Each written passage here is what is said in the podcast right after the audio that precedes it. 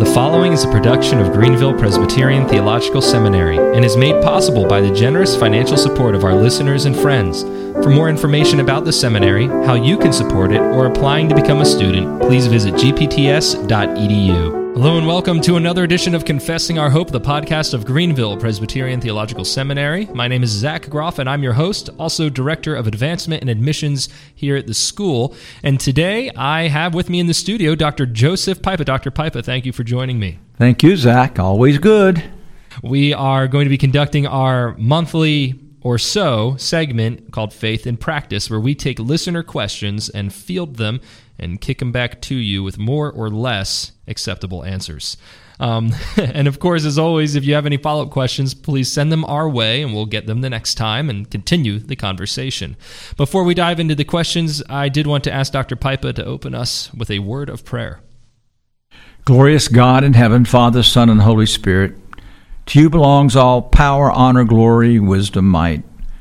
You alone are a God, there is none other, eternal, great and glorious. We thank you for your word, for the Spirit who illumines our understanding with your word. We thank you for the privilege of teaching and communicating and for the technology that we have to be able to do this. We ask today, Lord, that you would truly bless as we wrestle with these very important questions and give by your Spirit wisdom and insight into your word. And we ask this for Christ's sake. Amen. Amen. Before we dive into the questions, I do have three announcements I want to make and put before our listeners. First, our winter term is upcoming, and as always, we have a number of courses which are open to the public if you're interested in auditing. We have Presbyterian church history, we have Reformed worship, we have um, ethics, biblical counseling, but this year we have a special class, in fact, an elective which was never offered while I was a student, and that is Introduction to Scottish History and Theology, taught by the one and only Ian Hamilton. And I would encourage you, if you're listening to this, whether you live near or far, to um, consider auditing that course with us. It will be very interesting, and it's not a course that's easy to find otherwise. Uh, my second announcement is that our Spring Theology Conference, Light in the Darkness, Christian Living in a Post-Christian World, is open for registration, and you can go to g p t s dot e d u slash conference for information about that. The winter classes are at g p t s dot e d u slash winter. And then finally, we have available for pre-order now, Volume seventeen of the Confessional Presbyterian Journal.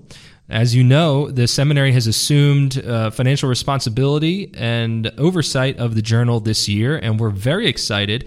This first edition under the aegis of G P T S will feature Herman Bavinck on the cover, uh, commemorating the one hundredth centenary, or the centenary of his Uh, passing into glory. He died in nineteen twenty-one, and it's two thousand twenty-one. We have a number of essays and articles in there from the likes of James Eglinton and Lane Tipton and Jeff Gleason and other friends and regular contributors um, of the journal and the seminary. And you can get that at g p t s dot e d u slash c p journal. You can also find it at g p t s dot e d u slash shop. Of course, if you have any questions about any of these things, just contact me at info at g p t s dot e d u. Having made those announcements, I want to dive into our questions now. Our first question comes from Isaiah Groom of Aldergrove, British Columbia, up in the far northern reaches of Canada. He asks, what do you think about the idea that George Gillespie seems to have of three separate ordinations or offices of ruling, teaching, and preaching?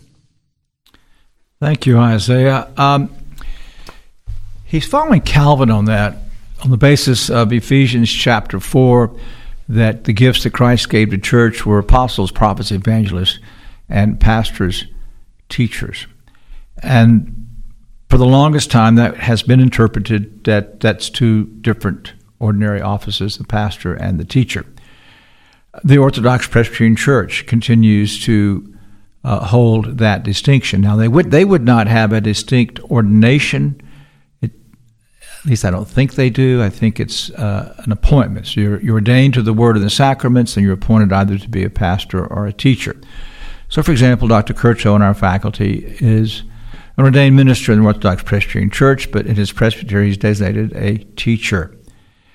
Um, I was not aware that uh, uh, Gillespie set that out as a very separate ordination, so that if a man went from the pastorate to teach at the university, that he would have another ordination. I don't know that that would be the case, but I'll have to look that up. But in terms of that threefold office of ruling elder, minister, and teacher, that is not quite, that's not uncommon.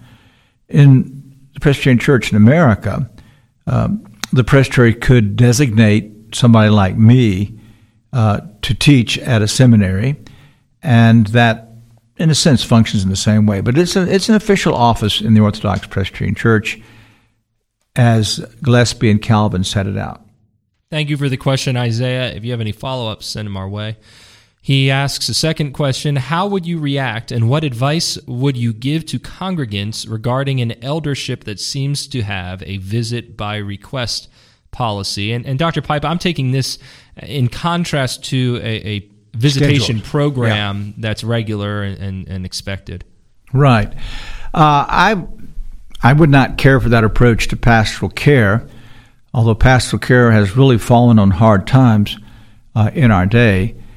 Um, I, I, we prefer what Zach just summarized. Um, under shepherd programs or something, when elders assign so many members within the congregation for special oversight, or elders and deacon teams, and a calendar is prepared each year. The people then are visited on a regular basis. Uh, some people don't want a pastoral visit, and they're the ones that need it the most. And so if you're waiting on somebody to Uh, schedule a request to visit, make an appointment, uh, that's going to be, I think, create a real failure in, in pastoral care.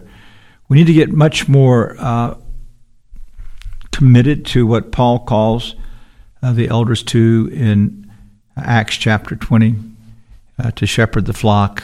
Peter, that we are under shepherds under Christ. We need to be in the homes of our people. We need, as ruling elders, to uh, be taking part in that program. Now, ministers need to train ruling elders how to do it. Sometimes they tell them to do it, but they don't work out how to do it. And it's good. As I trained ruling elders in the past, I would actually go over what a pastoral visit entailed. We then would do some um, uh, role uh, play on the visit, and then I would take them with me on a couple of visits and debrief afterwards, go with them on a visit, debrief afterwards, and then throw them in the deep end. But we really do need to get back to this. I have uh, an article that was, uh, what, in Ref twenty-one on uh, pastoral care that's accessible, uh, and if you don't find it there, we can just send it to you from the seminary.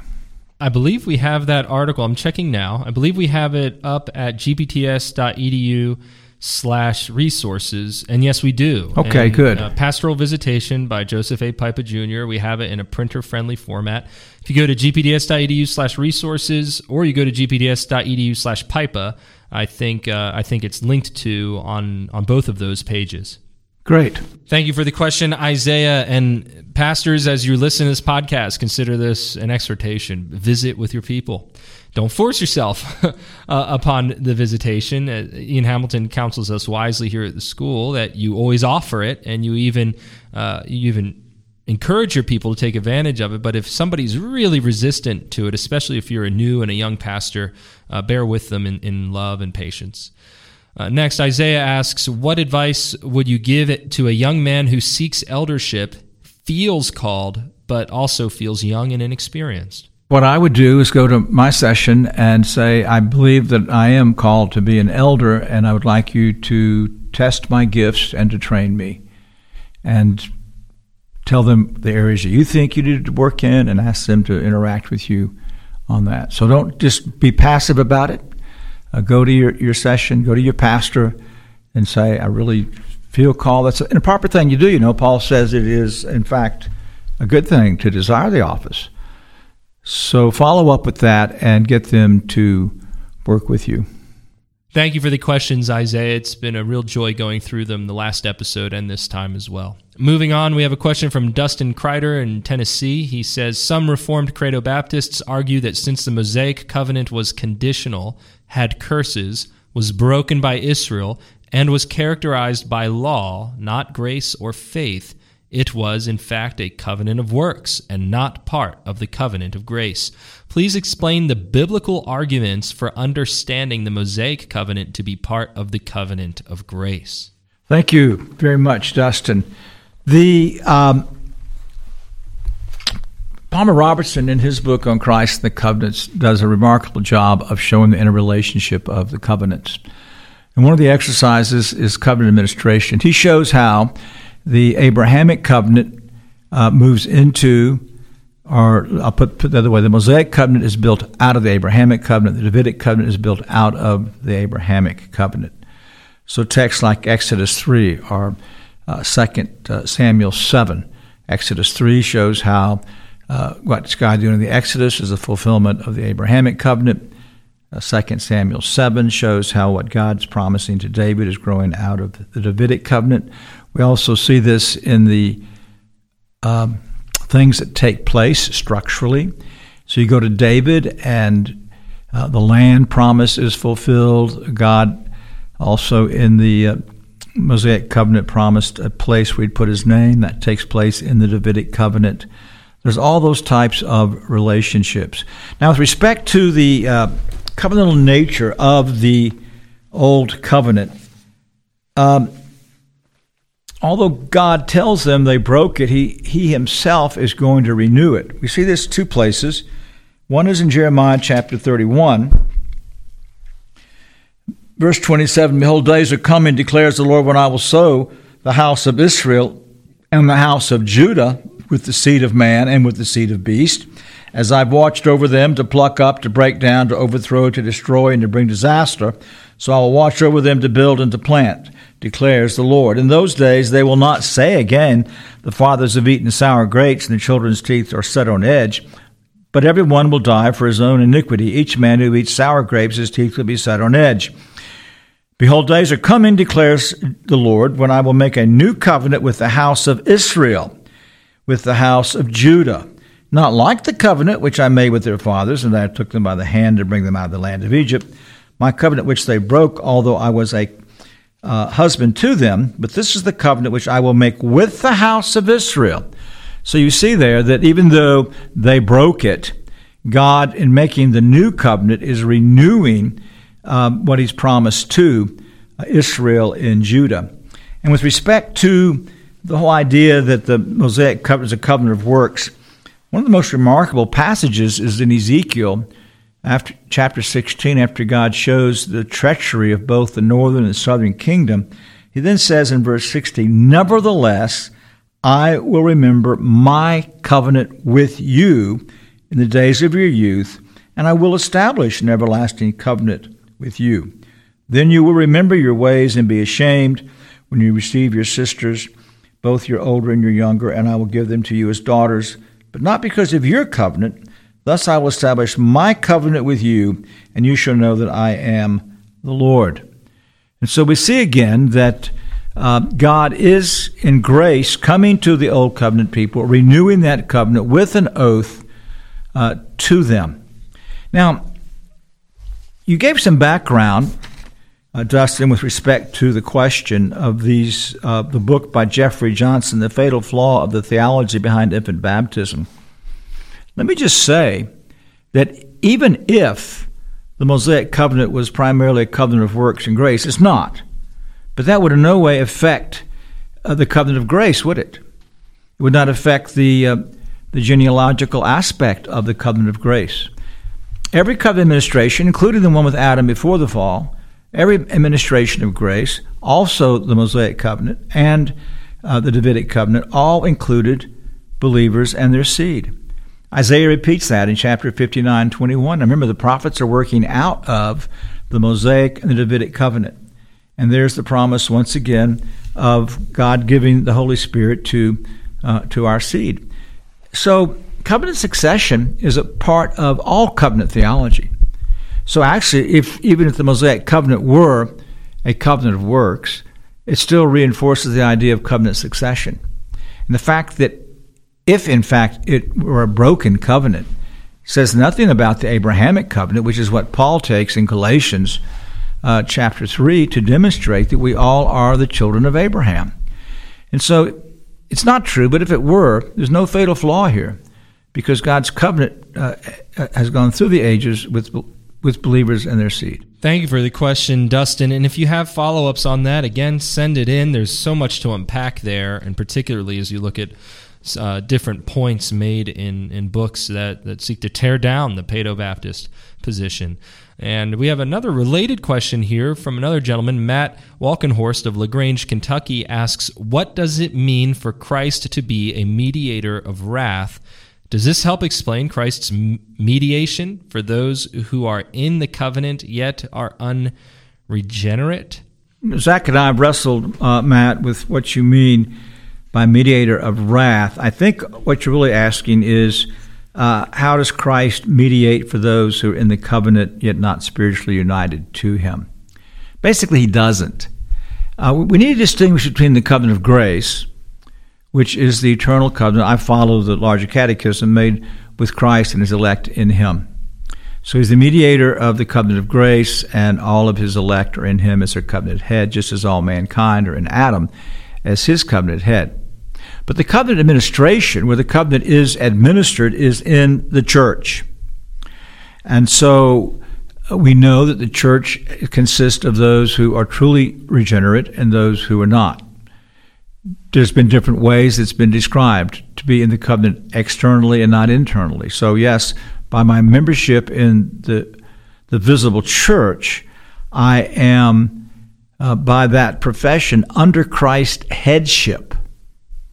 But if I'm not regenerate, I'm not under his mediatorial headship. I'm simply under him as king in the church. Others speak of it being uh, legal and living, so that legally a person is under the covenant. And there's great advantages there. You know, Paul discusses those in Romans chapter nine with respect to old covenant people who had at that point not come to faith in Christ. And he says to them, you know, it belongs, the covenants, the promises, uh, the worship, uh, adoption, uh, and from whom comes Christ, God himself. Uh, Covenant children are under the preaching of the law, but also of the gospel. They're under the fervent appeals to take hold of Christ. God's brought them into covenant, and we challenge them then to make covenant with God.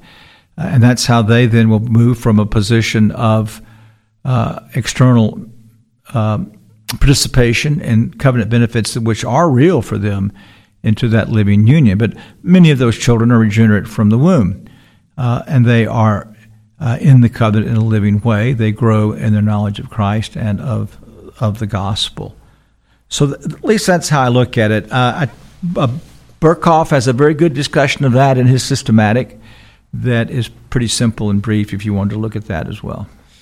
Thank you for the question, Matt. And and if we're missing the boat here on what you meant by mediator of wrath, please uh, follow up with us so we can really address the crux of your question. But I hope that Doctor Pipa's explanation was helpful. I found it helpful in both our discussions about this question and what he just said on air here.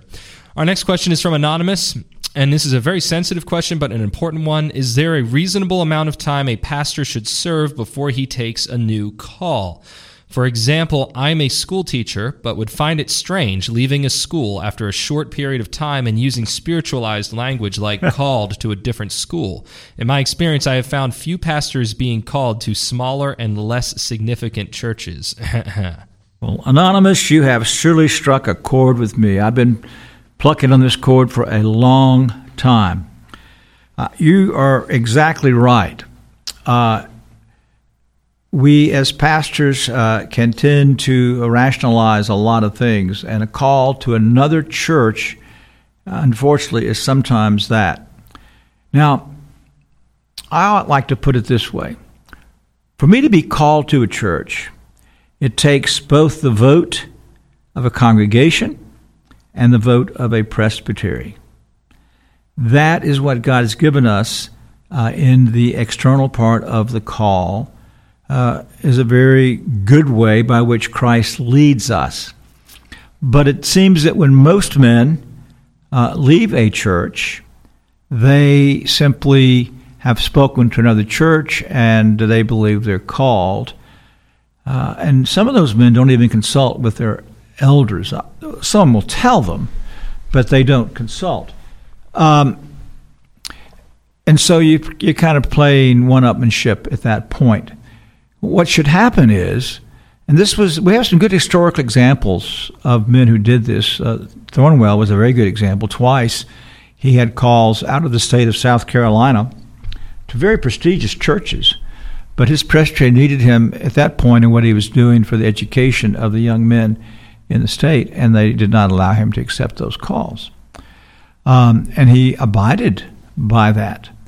So what I encourage men to do is that if um, if they believe they need to go to another place, they need to sit down with their elders and discuss it. But part of that discussion is, I know early on in my ministry, one of my things was I had certain goals that I wanted to see accomplished in uh, in my church. I had a little church in Mississippi. I got the invitation to receive a call from a church that, man, it had been great. Not because of size, but because of the spirituality of the people. Um, and but you know, as I prayed about it, I didn't even take it to my session because I realized that, you know, in whatever it was at that point, four years, that I was just beginning to get a foundation laid for for what that congregation uh, needed.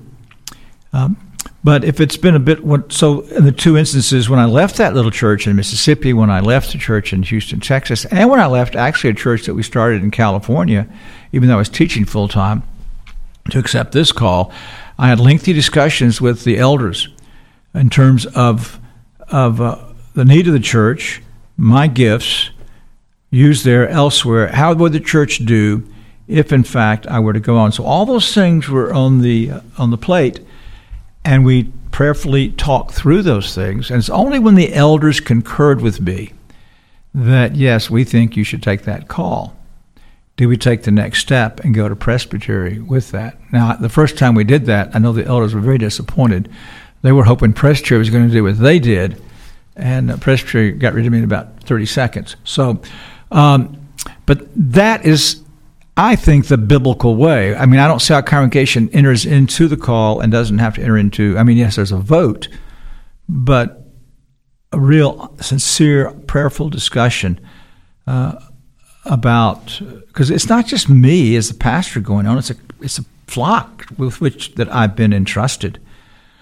So this is what we encourage the men here to do. Some abide by it. Another principle, you know, there's sometimes a man needs to leave simply because it's quite obvious that um, the ministry is not going to work. But even that should be take place with discussion of the elders and the shepherding committee and the presbytery.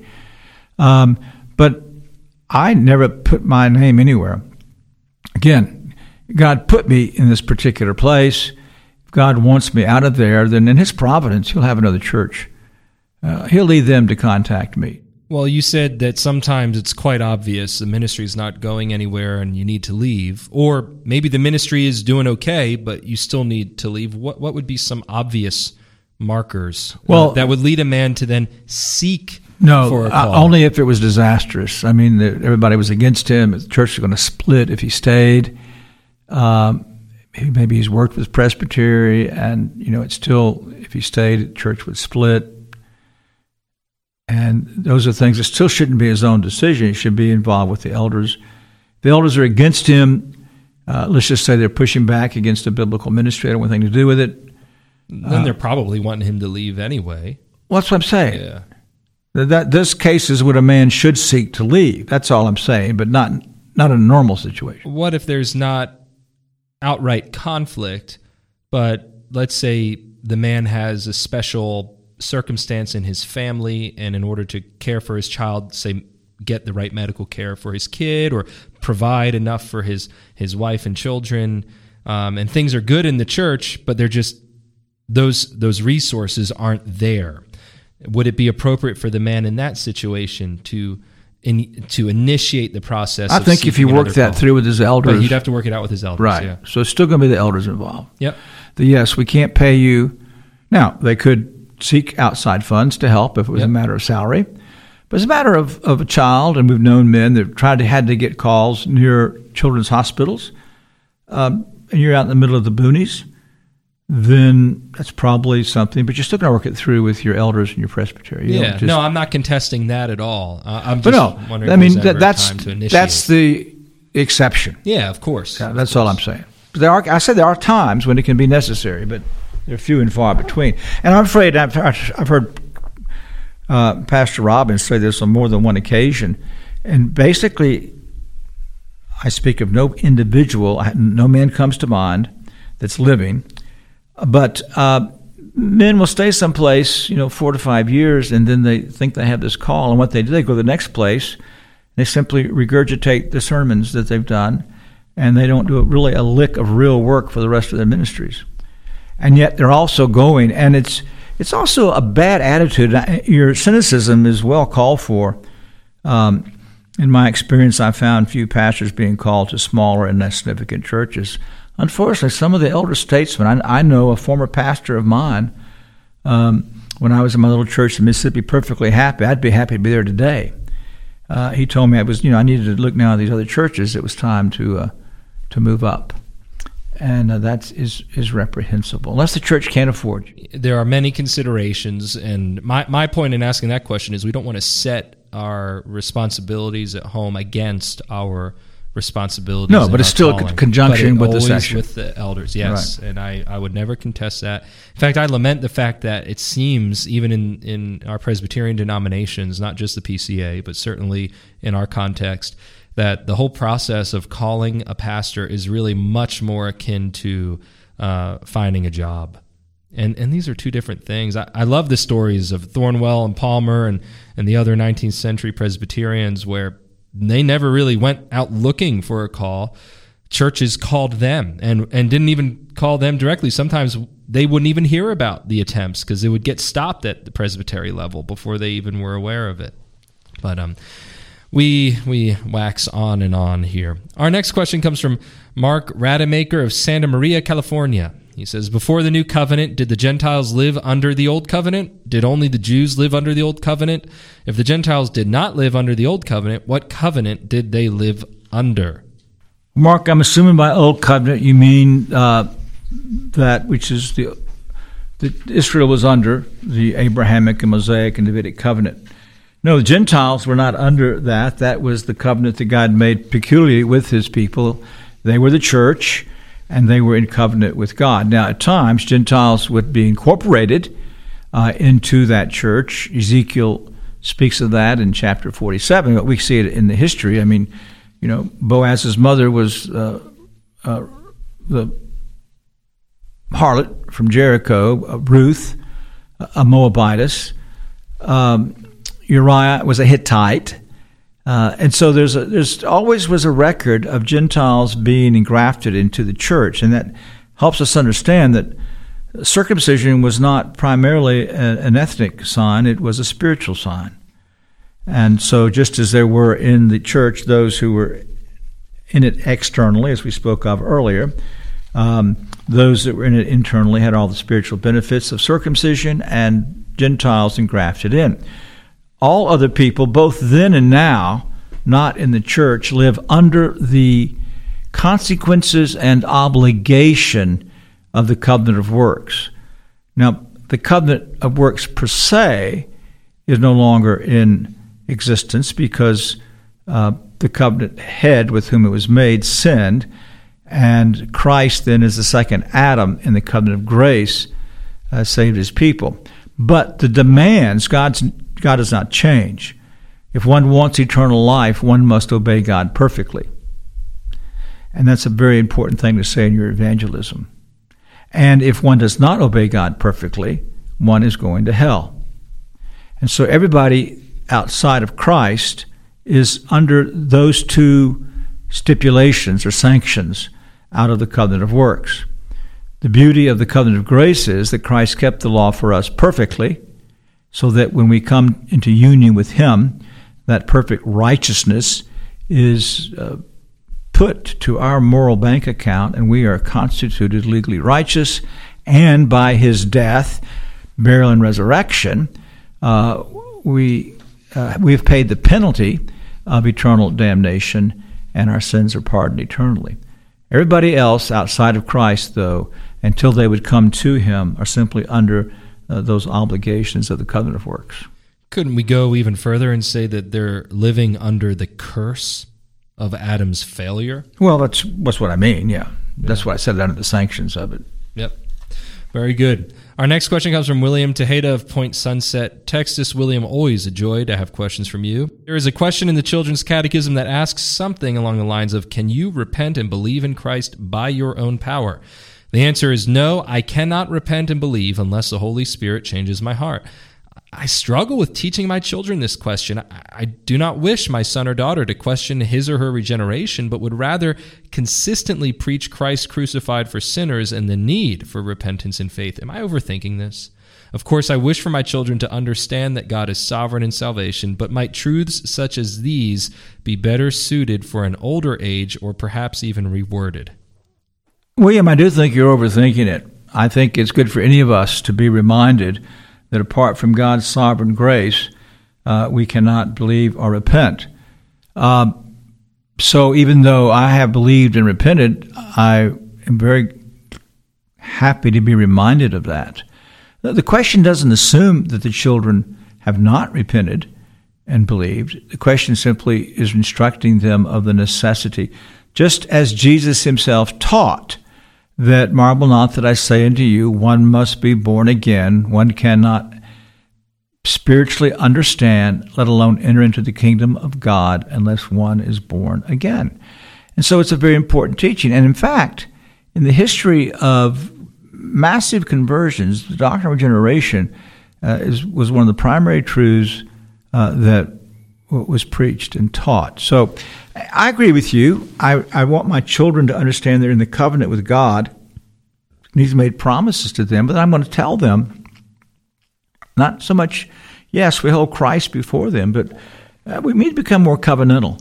You're in covenant with God, and he is calling on you now to make covenant with him. You do that as you rest in Jesus Christ, the only Savior. And we all know that to do that, we must be born again by the Holy Spirit. Now, I trust that you have been born again. You make this profession of faith. Uh, but we also know it's all, all of God's grace.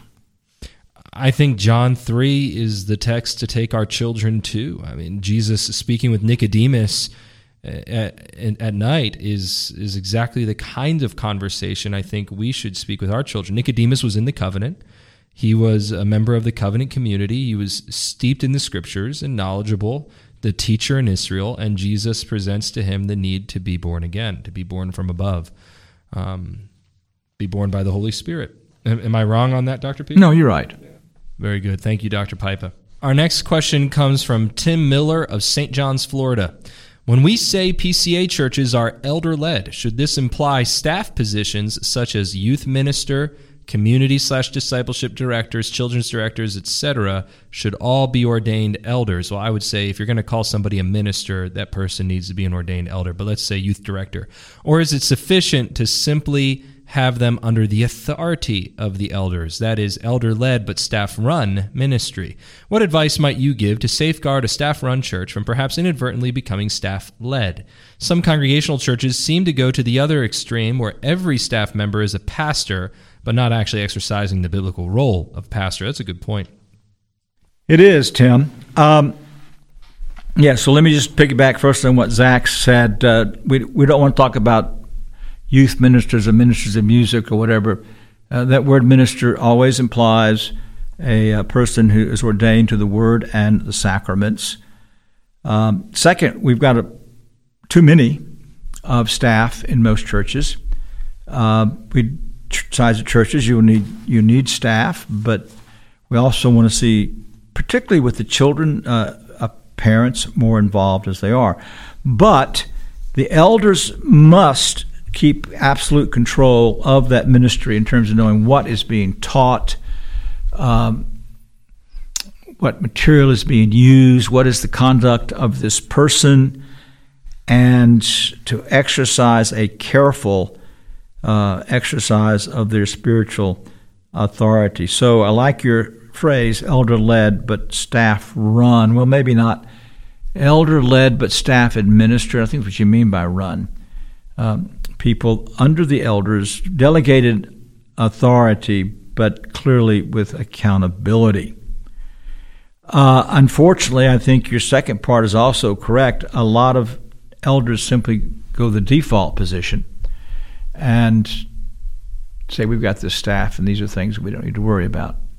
That is very dangerous, and I know personally of things even today that are going on in churches where the elders are allowing things that they shouldn't be allowing. Now, as to the congregational church, um, the, the Reformed Baptists have a two-office view, and this would not really, what you've said, would not describe them. They really treat all their elders as pastors, although they'll recognize that one or two, by gifts and training, will do primarily the pulpit ministry. Uh, also, elders should be much more involved in teaching uh, ladies' Bible studies and young people's Bible studies and Sunday school if we have we have elders. And and even without a staff-run church, the elders need to know what's being taught in Sunday school, uh, who's teaching.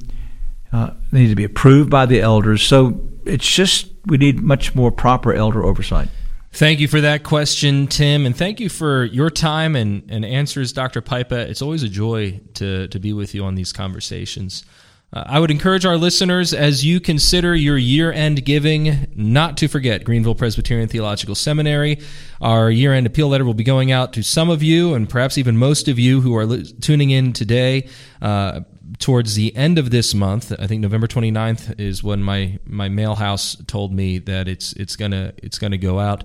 And as you know, we we very much depend on giving during the month of December in order to Uh, supply and resource our activities throughout the year. And the Lord's been very kind to us. For the last few years, um, we have been able to stay ahead of the game and provide for our students without distraction.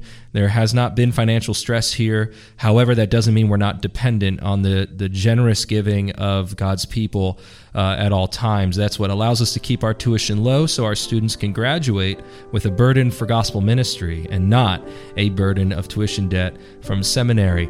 And I just want to say thank you. Thank you for your support. Thank you for praying for us and this remarkable group of students that we have in our midst right now. And thank you for tuning in today.